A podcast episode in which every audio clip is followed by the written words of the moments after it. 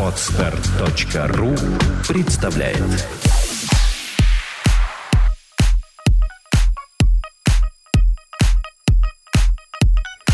Добрый день, дорогие слушатели. С вами подкаст «Психология, мифы и реальность» и его бессменные ведущие Александра Иванова и ведущий Андрей Капецкий.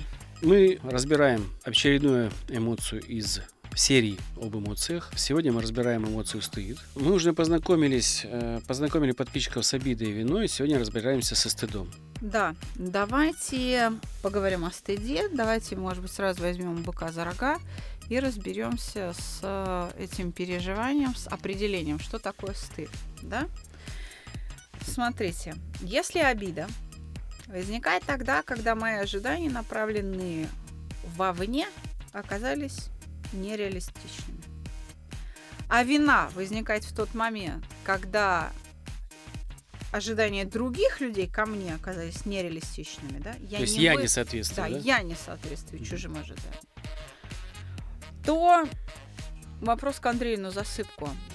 Стыд возникает, когда ожидания куда направлены?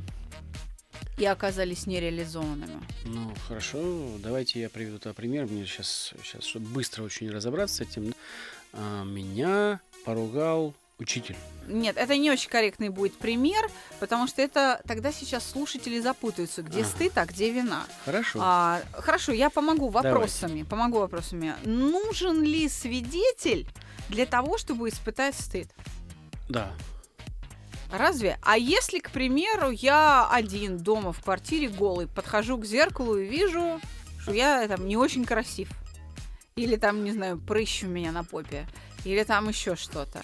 Или фигура мне моя не нравится. Ну, это чувство неприятное. Так, как, как, как же оно называется? Я не знаю, как оно называется, потому что оно просто неприятное, я его не оцениваю. Как то. Хорошо я могу в зеркале, скажем, увидеть себя голым. Обычно я себя вижу, ну, одетым, потому что хожу по квартире одетой, а тут я себя вижу голым. Угу. Какое это чувство?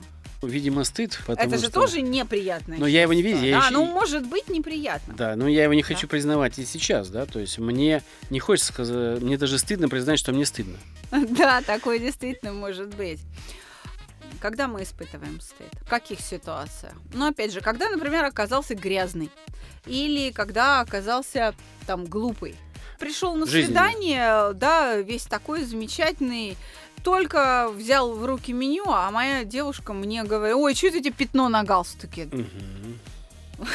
Какой кошмар.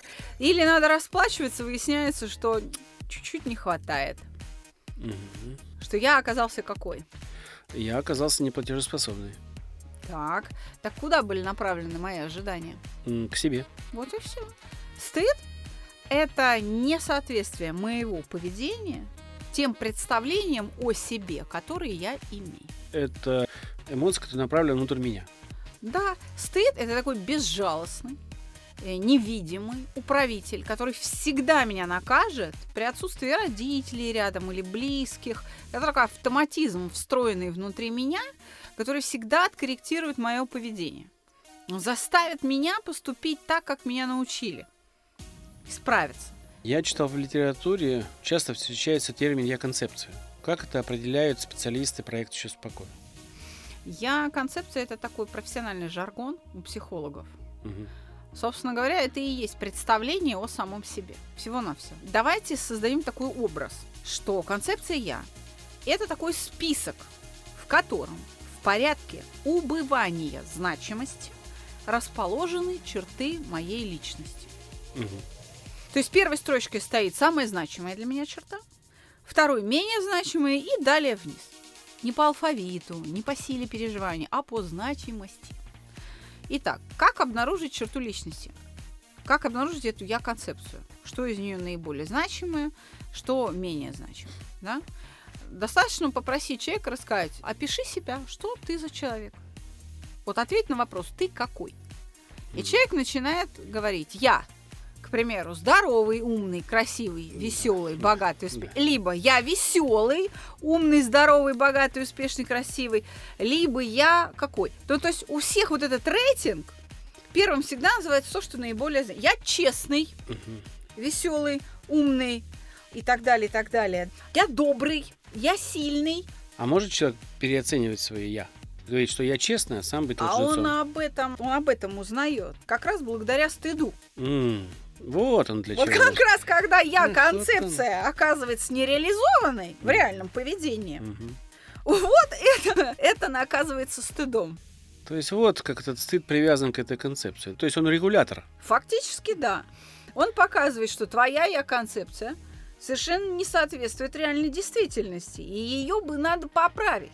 Люди, когда приезжают на проект «Чувство покоя», начинают работать над собой, именно после урока по стыду приходят уже на следующий урок, а, сдают домашнее задание и говорят, а вы знаете, я, оказывается, совсем не такой человек, как я себе думал. Они вдруг видят себя реального и говорят, ого, ничего себе! Кто-то, наконец, видит свои достоинства и перестает принижать их. А кто-то говорит, боже мой, какой ужас, как меня терпят окружающие. То есть, возвращаясь к зеркалу, где я хожу голый, да, по Да. квартире, да, я подхожу, и я не хочу признать вначале, что я не с атлетической грудью, с животом, кожа уже у меня, кожа уже у меня дряблая, и что-то где-то висит, где-то что-то меня не устраивает, но я себя в голове вижу подтянутым, мускулистым, 20-летним парнем, а это все какой-то налет, это не я вообще в зеркале, и вообще это что такое? Закройте зеркало, давайте занавесим, и все, не буду я на него смотреть. Как, как И- я люблю кубики. которые а, спрятаны под толстым да, слоем в своем жира. да? животе, и как я ненавижу слой жира, который все это скрывает. да? Да-да-да. То есть А, вот это, да? Это да, это именно так. Выходит, у каждого из нас есть множество поводов для стыда, фактически, да? Да. Большое, большое количество Да, поводов. я же себе присваиваю много всяких наименований. Добрый, умный, честный, сильный, ласковый, платежеспособный. То есть чем больше я как личность развита, чем больше м, развития свойств, да, да. я обладаю, Да. тем больше вероятность попасть в постыдное положение. Что вот с этим делать? Ведь я Не- хочу развиваться, но не хочу попадать в постыдное положение. Вы знаете, очень хороший вопрос.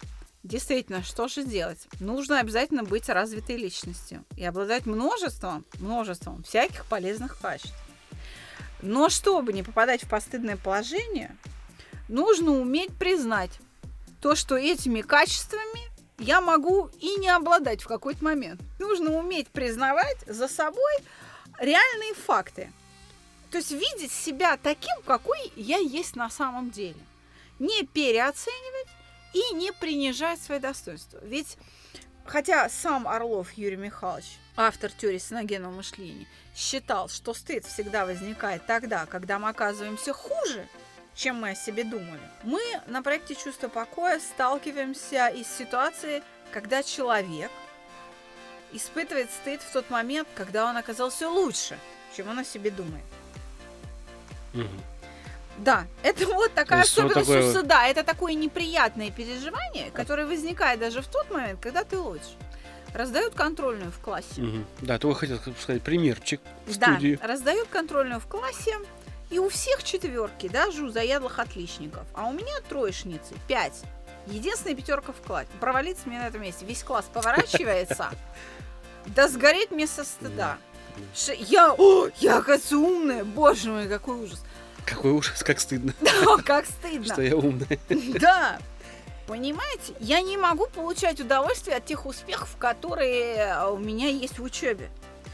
У женщин это классически вообще видно на шопинге. Стоит только кому-то, вот она идет там, берет платьишко или там юбочку, или какую-то вещь, да, она одевает это в примерочную, выходит, начинает крутиться перед зеркалом, не дай бог, ей кто-то скажет, если она себя не считает красавицей или сексуальной женщиной, или у нее есть претензии к своей груди, талии и к попке. И кто-то говорит, боже, какая у тебя попка в, этом, в этой юбке просто. Все, вы понимаете, она Эта вещь не- пунцовая, она ее никогда, она под страхом смертной казни ее не купит. И никто не может ее уговорить. Совет продавцам, не хвалите своих покупателей. Хвалите аккуратно, если вы видите, что женщина не уверена в себе.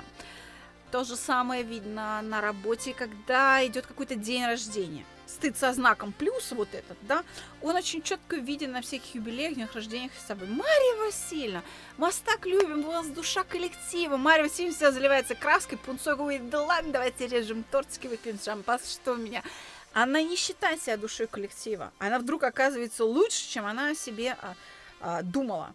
То есть стыд очень жестко регламентирует. Вот здесь и сейчас. Mm-hmm. Не вообще ожидание к себе. Я могу быть голой? Да, могу. Но не тогда, когда пришла соседка за солью. А еще хуже сосед. Все, разрыв будет безумный. Понимаете? Для того, чтобы испытать стыд, нужно иметь представление о себе. Если человек не имеет представления о себе, кто он такой, то у него не будет никакого рассогласования. Он будет абсолютно бесстыжий.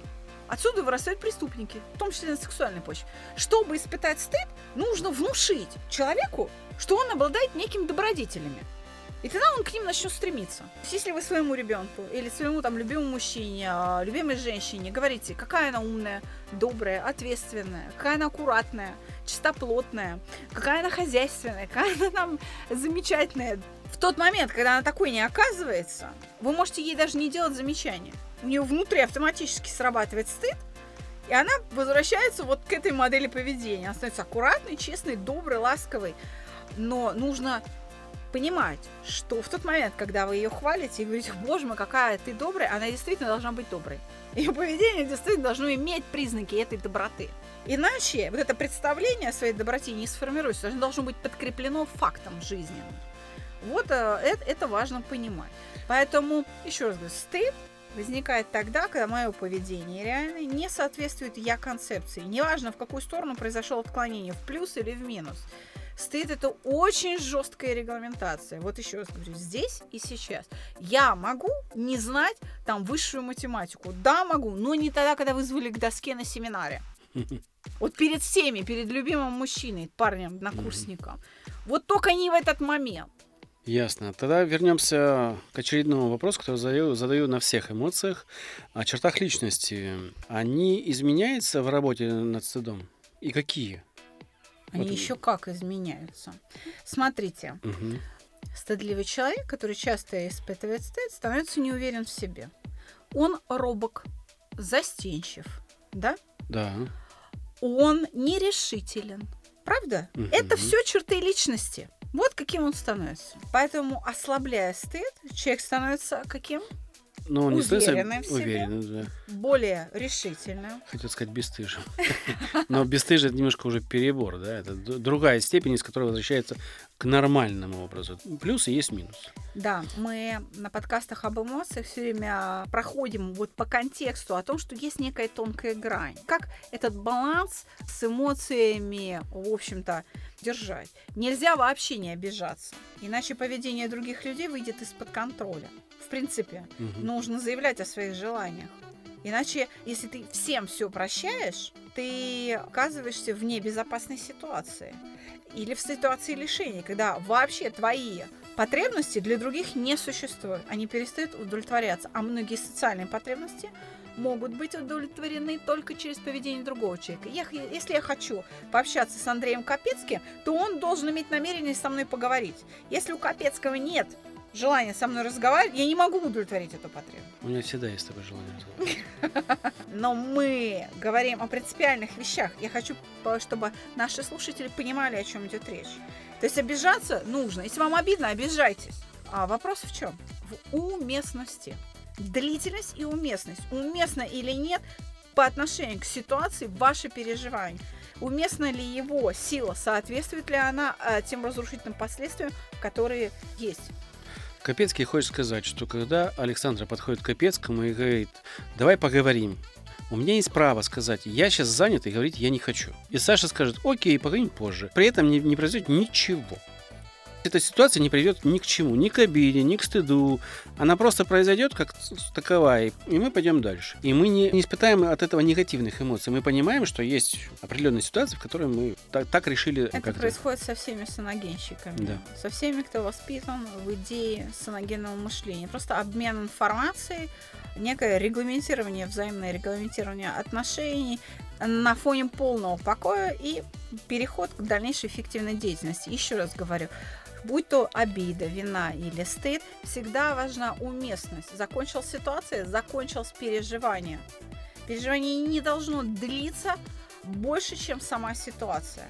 Это уже снижает мои приспособительные способности. Поэтому, говоря о чертах личности, еще раз говорю, на примере, который так любит Андрей, стыд мешает, например, актерам запоминать. Запоминать текст. Понимаете, они приходят ко мне со словами, у меня проблемы с памятью. У вас проблемы не с памятью, а со стыдом. Вы можете запомнить две страницы текста? Да, за полчаса легко. А потом выхожу на пробы или там на репетицию, режиссер говорит, ну, и все, я ничего не помню. Я думаю о том, как же режиссер меня сейчас будет воспринимать. Да, и все, у человека, допустим, что ты сегодня пришел в розовой кофточке, и все, я текст не помню. То есть меня накрывает вот это состояние стыда. Режиссер вскинул бровь, и все, и я уже пунцовый красный или наоборот белый, и все, я не могу говорить. На самом деле, например, такие проблемы, как проблемы с памятью, решаются за счет повышения уверенности в себе – за счет ослабления стыда. Люди об этом не думают. Они считают, что если у них не краснеют щеки, то они не испытывают стыд. Чушь! Взрослые люди особенно подвержены переживанию стыда. Особенно. Просто они это так не называют. Они это называют как? Да нет, ну что, чего мне стыдиться? Я ж ничего такого не делаю. Просто, ну, мне неловко так, ну, неудобно получилось. А у меня вопрос такой спонтанный. Ведь, э, судя по характеру нашего разговора, мы подходим к выводу, что стыд влияет и на наше здоровье напрямую. В чем он может влиять? Вот можно перечислить какие-то вещи, которые могут от стыда, от переживания стыда в человеке развиться? Любая эмоция может привести к э, смещению биологических констант, к тому, что внутри нас возникнет некий процесс, который врачи признают заболеванием. Угу. И он будет иметь отражение, подтверждение и так далее. Но если говорить о стыде, то, как мы думаем, отношение специалистов проекта «Чувство покоя» к этому. Стыд генетически строго детерминирован вазомоторной реакцией, то есть покраснение, сосудистая реакция кожных сосудов. И поэтому, если со стыдом есть какие-то сложности, то, как правило, это кожные заболевания.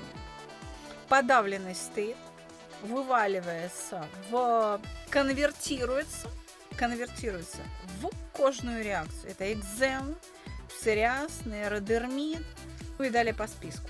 Аллергия? Красная волчанка там сыпь угу. какая-то. Это чтобы вот люди просто понимали, что такой стыд Почему именно кожные заболевания? Потому что он генетически детерминирован вот вазомоторной реакцией покраснением щек. Угу. При этом еще, например, глаза в пол, у человека поволока, то есть могут быть проблемы со зрением. Это тоже надо понимать, потому что провалиться мне и вообще исчезнуть и так далее. Ну, это если говорить о последствиях для здоровья. Но абсолютно то же самое происходит и с обидой. Если вы все время плачете от обиды, ну, ваш гайморит, вы понимаете, он не лечится уже в этой фазе, потому что всякие полипы в носу и прочее, прочее, прочее. Если при этом еще плач такой надрывный, его с, с сердцебиением, значит, может быть стенокардия, ну и так далее. Угу. То есть могут То есть довольно проблемы. серьезные последствия. Да, если обида для вас заканчивается раздражением, если вы защищаетесь от этим агрессией и гневом, ну, в общем, ожидайте гипертонию с кризами. Ну, в общем, другое дело, что это просто развивается там по 20-30 лет. Это длительно. Идет процесс научения, смещения биологических констант, закрепления этих функциональных систем. Он просто длительный, нужно большое количество повторений. А проект берется за такие длительные научения уже? Ну, для нас значения большого не имеет каков стаж вашего заболевания. Главное, чтобы вы у нас набрали. А, нам нужно, да, чтобы человек выполнял определенное количество повторений. То есть вся работа идет в уме. Очень важно перестроить вот этот процесс умственных операций. Угу. Мы говорим все время о сравнениях. Смотрите, не строите ожидания мы не можем. Не воспринимать реальный мир мы не можем и отменить акт сравнения, то есть это автоматическое действие, еще раз говорю, сравнение двух сигналов в центральной нервной системе. Это, не, это основа психической деятельности, ее нельзя прекратить. Значит, что мы можем сделать? Мы можем только расширить набор ожиданий, чтобы вероятность сравнения сигналов больше была. Да, была выше. Чтобы в результате вот сравнения их совпадений, вероятность совпадения сигналов была бы выше. Если очень на пальцах как говорится, на мешке с картошки попытаться объяснить вообще философию процесса. Так какой результат должен быть в конечном итоге? Как я понял, стыд и удовольствие несовместимы, выходит так, что ли? Да. Да. Очень это ярко видно в сексуальных, например, отношениях. Угу. Что-то делать нельзя, потому что вот и свидетелей-то нет, угу. кроме того, кто тебя любит. И, может быть, даже ждет каких-то ласк и чего-то даже просит. А ты это сделать не можешь, потому что тебе стыдно. Что у тебя внутри есть образ того, каким ты должен быть здесь и сейчас. И в этот образ, вот это действие сексуальное не вписывается. Это становится постыдным. Я уже говорил, если вам стыдно за то, что у вас 5 по математике, ну, а вы так и будете чернорабочим. Вы не, станете, вы не достигнете успеха, вы не станете чемпионом мира олимпийским. Ну, вам стыдно стоять первым. Есть же другие дети в спортшколе, которые тоже достойны пьедестала. И вот с такой философией человек не может развиваться. Стыд его все время удерживает в, вот в этом вот, ну, как бы приниженном положении. То есть хорошего любовника или любовницы и стыдливого человека не выйдет.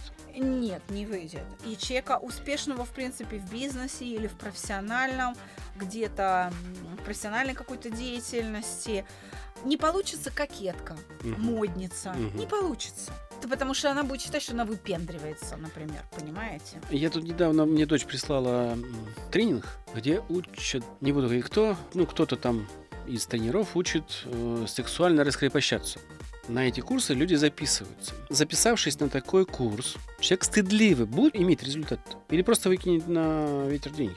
Если его стыд, ну так скажем, слабенький, если это не невротическая ситуация, то он получит результат. Но это будет стоить ему определенных душевных усилий. Угу. Через себя переступить, да. Там, да, не понимая, как это действует, в общем-то. Да, если человек уже все-таки в неврозе ста и стыд закреплен в виде таких серьезных уже черт личности, как еще раз говорю, робость, нерешительность, комплекс неполноценности это еще называется. Вот уже в такой тяжелой фазе. Тем более, что если уже там присоединился какой-нибудь псориаз, то есть это человек уже не осознает стыд, у него просто сразу вместо вот акты мышления про проезжают мимо, а сразу он начинает чесаться, покрывается хлопьями псориатическими, и там что-то у него происходит. Нейродермит, зуд кожный возникает, допустим.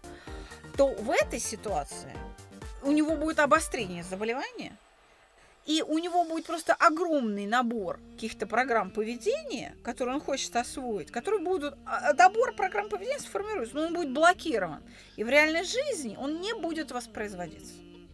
Это проблема, например, тренингов по продажам. Тренируют продавцов. Бесконечная это а, история. Все время текучка кадров, торгового персонала, потому что молодежь 17, 22, 24 года, вот, вот они бесконечным потоком идут. Вот их научили, а продажи не выросли а ему стыдно подойти, он не, он не может ничего с этим стыдом сделать. У него есть заготовленная программа поведения, но извлечь ее он не в состоянии, она блокирована переживанием стыда. Люди не могут подойти познакомиться э, с девушкой или с парнем, который нравится, отправить смс -ку. Даже уже находясь в отношениях, они не могут сказать о своих чувствах. А вот эти вот тренинги, опять же, которые по пикапу, но они сейчас завуалированы по тому, что мы сделаем из вас раскрепощенного человека. Вот такие тренинги, они э, снимают стыд или нет? Потому что ну, мы э, там когда... гарантируется результат. Если вы там знакомились раньше одно, два, две-три девушки в месяц, то сейчас будете там 50 знакомить в месяц. А как это без проработки стыда? Откуда он девается-то, если они с ним не работают? Мы уже пикап немножко обсуждали. Да, обсуждали, да. Да. Но я просто еще раз говорю, что вообще это через насилие. И потом идет ну, некое стадное чувство. Они все вместе высыпают на улицу. Угу. И один на один это моя личная ответственность, она очень большая. А когда моя ответственность распределена на группу, она как-то уменьшается. И вот эта невротичность, да, она тоже уменьшается. И это становится возможным. Стыд немножко слабеет. Но как только после этих тренингов я остаюсь один на один, в общем, все возвращается, понимаете, из двух возможных вариантов поведения. Организм всегда выбирает тот вариант, который имеет наибольшее количество подкреплений. Это всегда старая модель. Угу, понятно. Вот и все. Поэтому люди не могут бросить курить годами. Это удается немногим. Не могут перестать ковырять в носу, чавкать, пукать в транспорте, ну и так далее, и так далее. Ну что, мы не можем пожелать вам стать бесстыжими, потому что это неправильно. Мы пожелаем стать уверенными вот, в себе. Да, мы желаем вам стать уверенными, добрыми, правильными людьми, которые мир этот любит и принимает его реалистично. В том числе в этом мире и себя. Да. Записывались мы, как всегда, в прекрасной студии Владимира Нелюбина, MN Records. За пультом работает наш звукорежиссер Мария Васенкова. Всего вам доброго, до новых встреч. До свидания. Thank you.